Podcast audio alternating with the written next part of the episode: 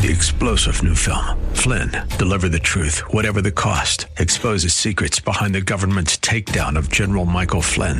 Flynn knew what the intel world had been up to. He ordered the first audit of the use of contractors. This set off alarm bells. He told the truth. He was the most dangerous person for Donald Trump to hire. They had to get rid of Flynn. Flynn, deliver the truth, whatever the cost. Available now. Watch it today. Go to salemnow.com. Salemnow.com.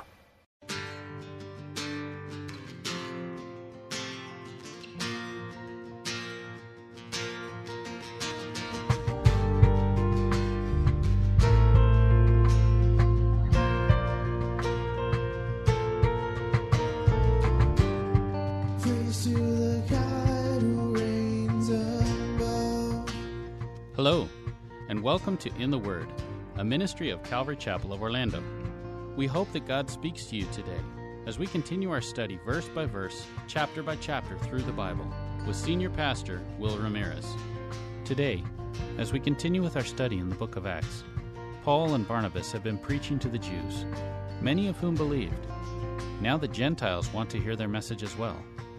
We'll pick it up in Acts chapter 13, verse 40 title of the message is Our Infinite Worth.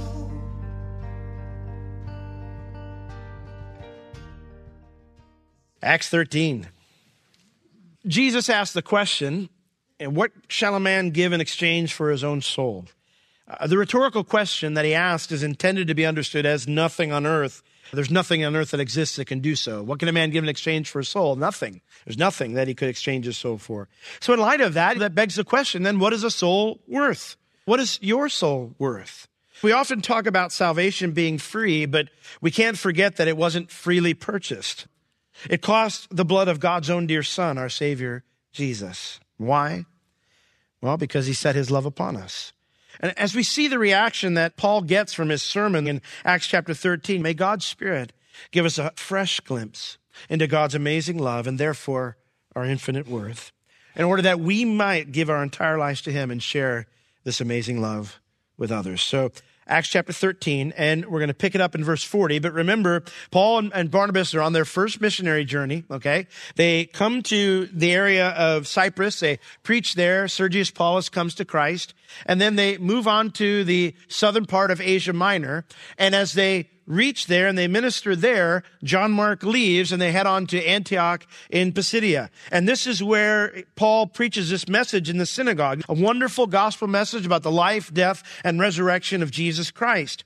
And now as he gets to the end of this sermon here in chapter 13 verse 40, uh, let's actually go up and say verse 38 because this is the punchline. Be it known unto you, therefore, men and brethren, that through this man, Jesus, is preached unto you the forgiveness of sins, and by him all that believe are justified from all things from which you could not be justified by the law of Moses. So he has concluded with this idea that you can be justified by faith in Christ, all your sins forgiven. And then in verse 40, he says, therefore, beware. And all throughout this sermon, Paul has been giving us imperatives. He's been saying, you must listen up. You must understand this. And now he urges, you must beware. And the reason he says you must beware is lest that come upon you, which is spoken of in the prophets. And then he quotes Habakkuk 1 5 where he says, Behold, ye despisers, and wonder, and perish. For I work a work in your days, a work which you shall in no wise believe, though a man should declare it unto you. I want to encourage you, read chapter 1 and 2 of Habakkuk because it's crucial in the warning that he gives here to understand. And I'm going to summarize it right here. But Habakkuk was a prophet sent from God during the same period that Jeremiah ministered. And just before God judged Judah with the Babylonian conquest, he comes in to challenge the people. And as God sends him to the people of Judah, he's so frustrated by all the wickedness that he sees around him. And as he gives this prophecy, he sees all the wickedness in his own nation and he's upset because God hasn't done anything. It seems like wicked people are prospering and wickedness is prospering and God doesn't seem to care. And so he tells God this. He goes, why don't you do anything? And so God in verse five of chapter one, he declares that he's going to do something, something that the people would never believe because they're so stubborn. He's going to send the Babylonians to come and take him captive. Now, it's no coincidence later on in chapter 2, verse 4, that Habakkuk will be told by God that the one who is right with him lives by faith. See, he quotes this passage in light of that. That, listen, if you put your faith in him, all your sins can be forgiven and you can be justified from the law of Moses, which you could have never been justified in your own efforts. But by faith you can. And this phrase that the just shall live by faith, those who are right with God shall live by faith, will become Paul's battle cry and the theme of three of his letters the book of Romans, the book of Galatians, the book of Hebrews. They're all based on that thought. Romans focuses on the just, those who are righteous, how to be righteous with God. Galatians focuses on shall live. It tells you what this righteous life looks like. And then Hebrews by faith. It talks about our trust in Him, that Jesus is superior, and we put all our hope and all our rest in Him. And this morning, I echo Paul's warning. Don't scoff or mock at the message of salvation by faith in Jesus Christ.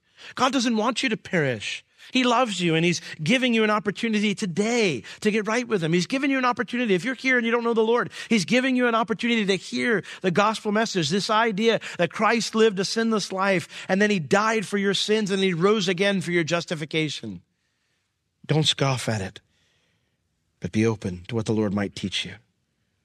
What kind of reaction did Paul get? Verse 42. When the Jews were gone out of the synagogue, the Gentiles besought that these words might be preached to them the next Sabbath. The initial reaction right there at that moment, it mentions the Jews. It says that some of them, they go out of the synagogue when the service is over. Many of them just kind of went home, but the Gentiles besought him or begged him that these words might be preached to them the next Sabbath. For them, they're thinking to themselves, Man, Saturday can't come quick enough. I don't know about you, but that's how it is for me. Sunday can't come quick enough. I, I just want to be here with you all again. And not because I'm uh, up here speaking. I, I want to be with y'all. I love hanging out with y'all. I can't get enough of this. And I hope it's the same for you. I hope that when you come here, you sense the Lord's presence. I hope that you feel loved by your brothers and sisters who are here. I hope that the Lord speaks to your heart. Because if not, I'm not sure what we're doing. But I think it's fascinating here that after the service is done, some of these Jews go home, but these guys, these Gentiles, they want to hear more. They're thinking, whoa, whoa, whoa, you're telling me that I can be right with God without doing all this other stuff like circumcision? And they want to hear more. See, the God of Israel was so different than anything they had ever heard about. And how many of these men and women who had heard this message as Paul was preaching had had to go through all these hoops and do all these crazy things to appease their God and hopefully they might get a good crop that year.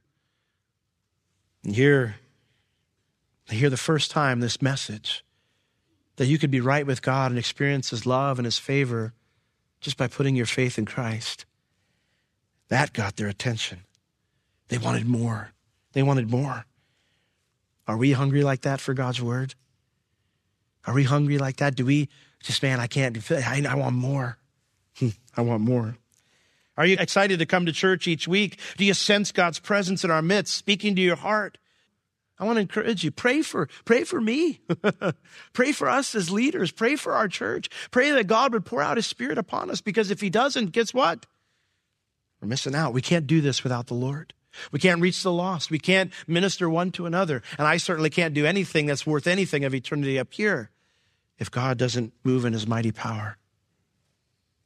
Well, it mentions now when the congregation was broken up, many of the Jews, it says, and religious proselytes, so we got two groups, the Jews there, and then those who were Gentiles who had become Jewish by being circumcised and baptized and whatnot, they followed. They followed after Paul and Barnabas who speaking to them persuaded them to continue in the grace of God. So these guys became disciples immediately of Paul and Barnabas. And Paul and Barnabas, they began to persuade them. The word there is imperfect, which means they did this all week long. So all week long, they were trying to persuade them to continue in the grace of God, to win them over, to convince them that this was true, that this message of grace, salvation by grace through faith alone in Christ is true. You know, a large portion of the Jews, they didn't want to wait until next week. they became disciples right then and there, eventually receiving Christ throughout the week. And so Paul and Barnabas, he exhorted them to stay in the grace of God, to stay in, to make that place their home. See, the danger is what? That they'd be tempted to return back to the law or to some other work based way of relating to God. Isn't it sad and sick how we relate that way, right? We always kind of want to go back to this legal way of relating to God, that I'll feel good about how my day went, or I'll feel good about my prayer life, or good about my time in the Word, and therefore that means I can approach God or I can ask Him for something. Stay in grace, he says. Don't ever go back to that way of relating to God. Stay strong in the grace of God. Paul would tell Timothy, be strong in the grace of the Lord. Meditate each day on what he's done for you and then hold tight to it. You know, this magnificent week here where God is moving in the city, it leads up to a pretty amazing follow up service on the next Sabbath. So, verse 44. And the next Sabbath day, they came almost the entire city together to hear the word of God. Can you imagine what that would be like here in Orlando? Could you imagine? Why not? Why not? You say, well, maybe that could have happened in the past, but our culture right now is so antagonistic towards our Savior, so antagonistic towards Christianity, towards the church. Well, last I checked, this time period is pretty hostile towards God. At this point in time, the Roman emperor was worshiped as God. And as much as many people may admire our president and political leaders, I don't think we're quite there yet. They would worship him as God. They believed that the family genius would come upon him. This deity would come upon him and, and he would become a God. That's what the phrase Augustus means. The idea that he is August, that he should be revered because he's deity. And so Caesar would be thought of as a God, and he would want no one else to rival that. In fact, that's what the phrase Jesus is Lord has so much meaning. We say, oh, Jesus is Lord. He's Lord of all. You know, and we kind of say that as Christians, but in America and in our time period, it has no meaning to us compared to what it meant back then. See, back then, when they would come and they would worship the genius of Caesar, it'd be this little statue, this little head of Caesar, and you would come and you'd offer a pinch of incense and you would say, Caesar is Lord. That would be the idea that he is deity, that he is God. And so when you would say, no, I cannot do that because Jesus is Lord, do you see the significance now? It meant so much more. Only Jesus is God. Only Jesus is a Savior. Only Jesus is the Lord. So, Jesus, who is the Lord of all, can he do that in our city? Why not? Why not?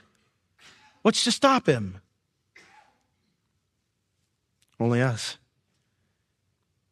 You know, courage is such a rare attribute in our day.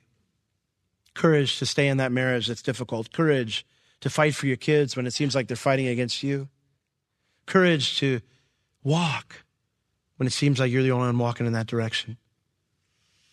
But if we will humble ourselves before the Lord and cry out to Him and ask Him to pour out His fire upon us like He promised, He, he was coming oh, whose shoes I'm not worthy to unloose. He will baptize you with water and with the Holy Ghost and with fire.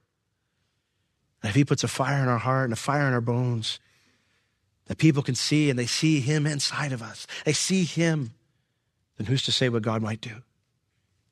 I'm not giving up yet. I'm not giving up yet. You know why I'm here today? you know why we're here today? We're here today. We get Calvary Chapel. You know, it's great. That's us, right?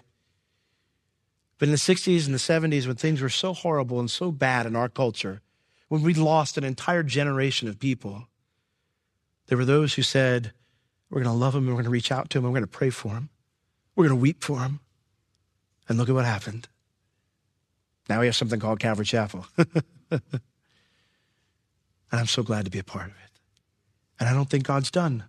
I refuse to believe God's done because I believe that God, who has set his love upon us, this has never changed. The love that Paul preaches here, this has never changed. Do you think his love is dimmed at all?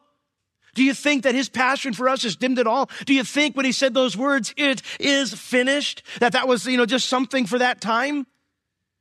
He was thinking of you. The Bible says he was thinking of us. The joy that was set before him is how he endured the cross and despised its shame. In the Old Testament, it said, curse every man that hangs on a tree. And he didn't care about that because he was winning you and me. It was that love and it was that passion. Hmm. It still burns.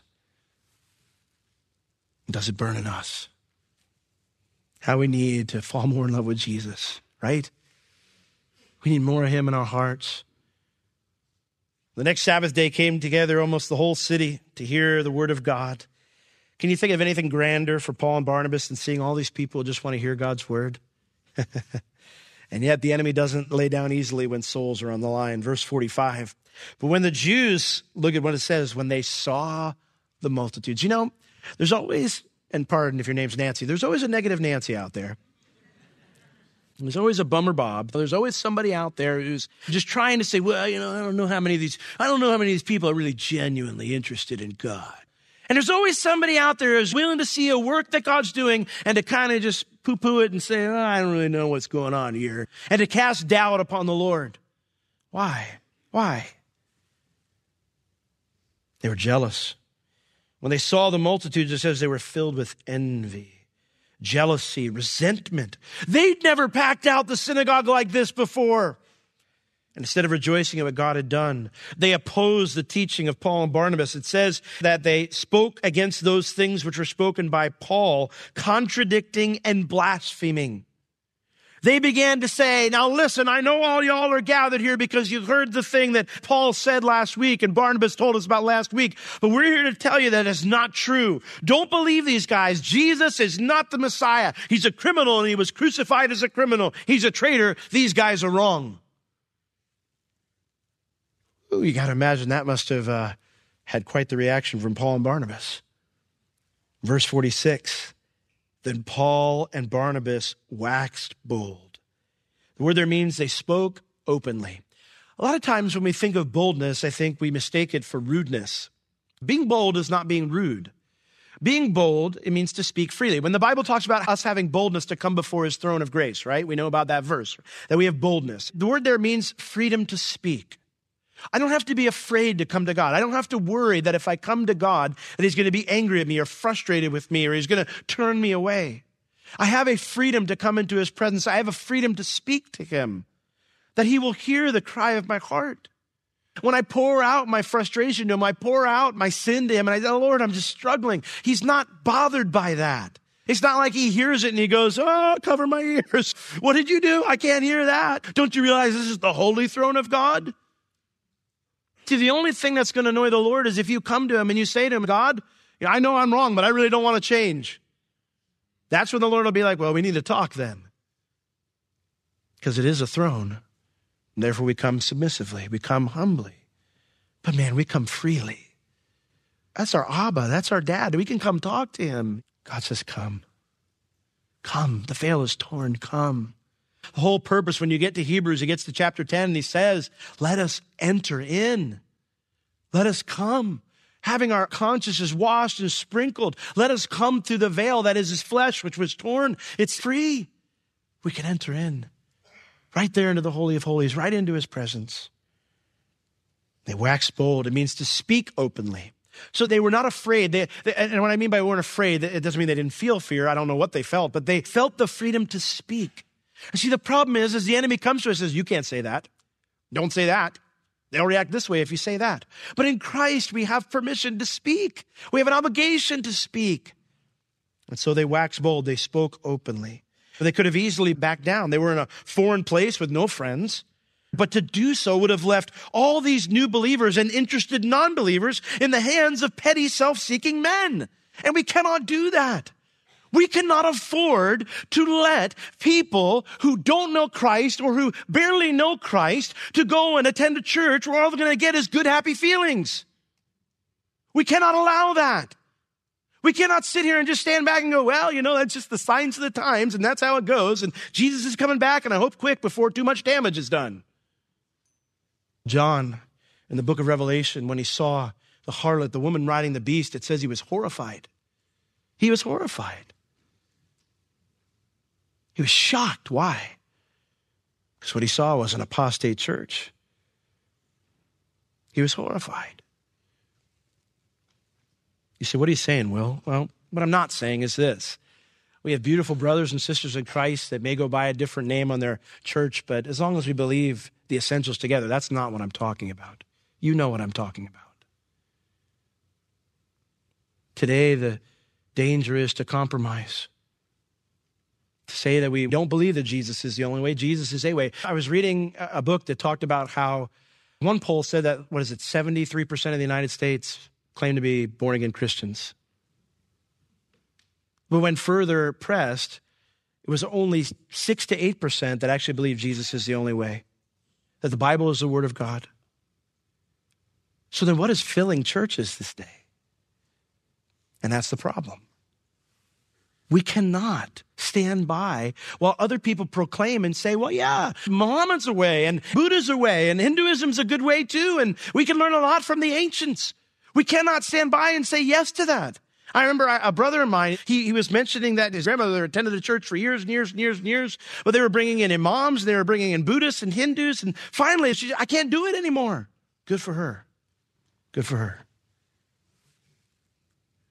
We cannot allow petty, self seeking rock star preachers to be gobbling up the souls of men.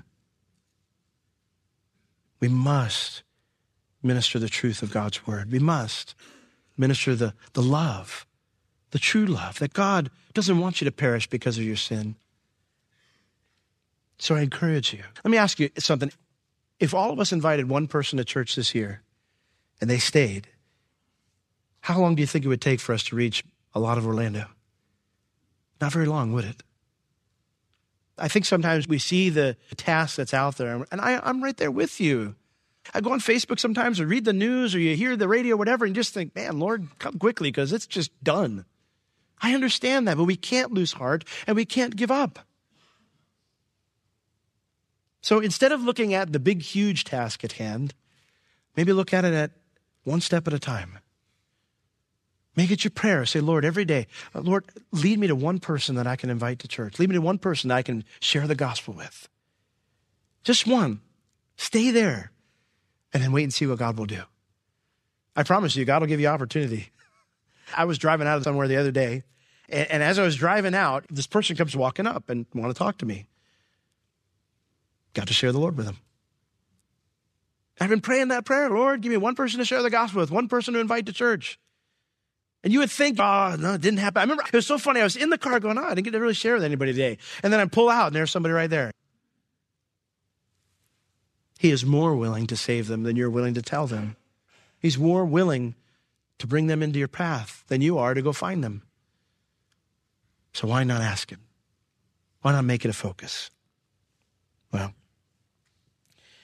they spoke against Paul and Paul and Barnabas. They waxed bold and they said, it was necessary that the word of God should first have been spoken to you. We had to announce this news to you first as Jesus was your Messiah.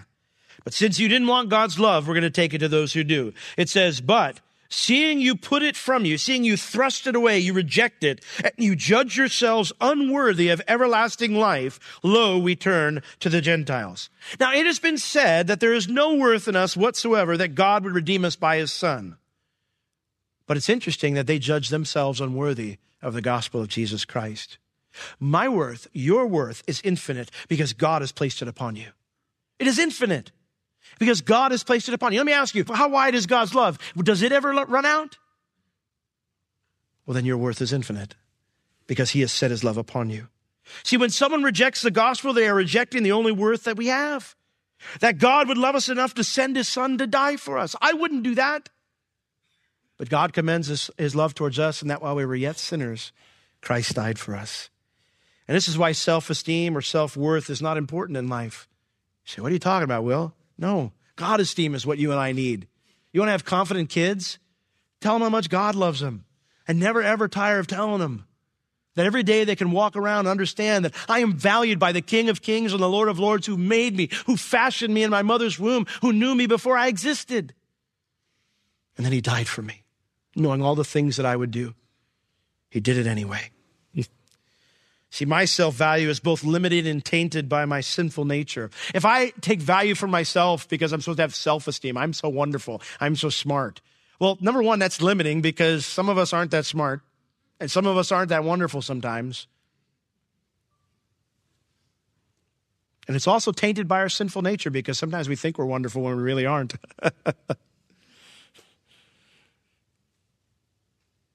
Only in seeing our worth in God, to God, can you truly rise to all the heights that God intended you to be? Now, Paul, he says, since you judge yourselves unworthy of everlasting life, lo, we turn to the Gentiles. Paul would no longer come to the synagogue here with his message. He'd go out to the rest of the city where those people who were crowding and trying to get in were. They wanted to hear it. They were interested. I'm going to go to them. And how that must have burned these guys. Little men with little kingdoms can never embrace what it means that God loves the world. Never embrace it. Paul didn't have any of those limitations, and neither should we. Neither should we. This world tells us to look for self worth by relying on our love for ourselves and having self esteem. But God loves us so much more, and His love is pure, infallible, and infinite, making us worth infinitely more than our impure, finite love ever could. We don't need to love ourselves. We need to know He loves us. This has been In the Word with Pastor Will Ramirez, a ministry of Calvary Chapel of Orlando.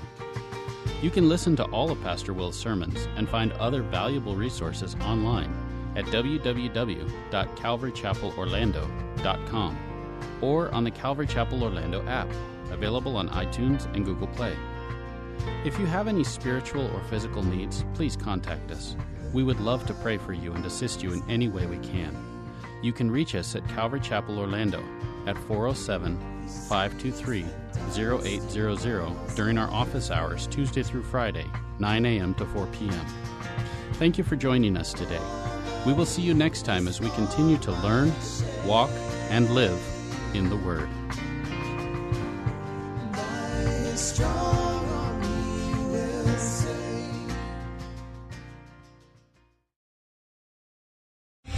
Three star general Michael J. Flynn, head of the Pentagon Intelligence Agency, knew all the government's dirty secrets. He was one of the most respected generals in the military. Flynn knew what the intel world had been up to. He understood its funding. He ordered the first audit of the use of contractors. This set off alarm bells.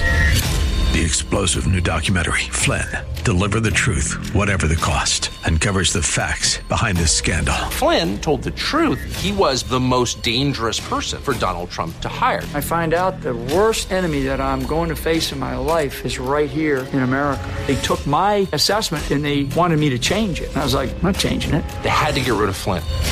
With in depth interviews, archival footage, and never before seen personal records of the man behind the headlines. I just felt like I was drowning. Flynn, deliver the truth, whatever the cost. Available now. Watch it today. Go to salemnow.com. Salemnow.com.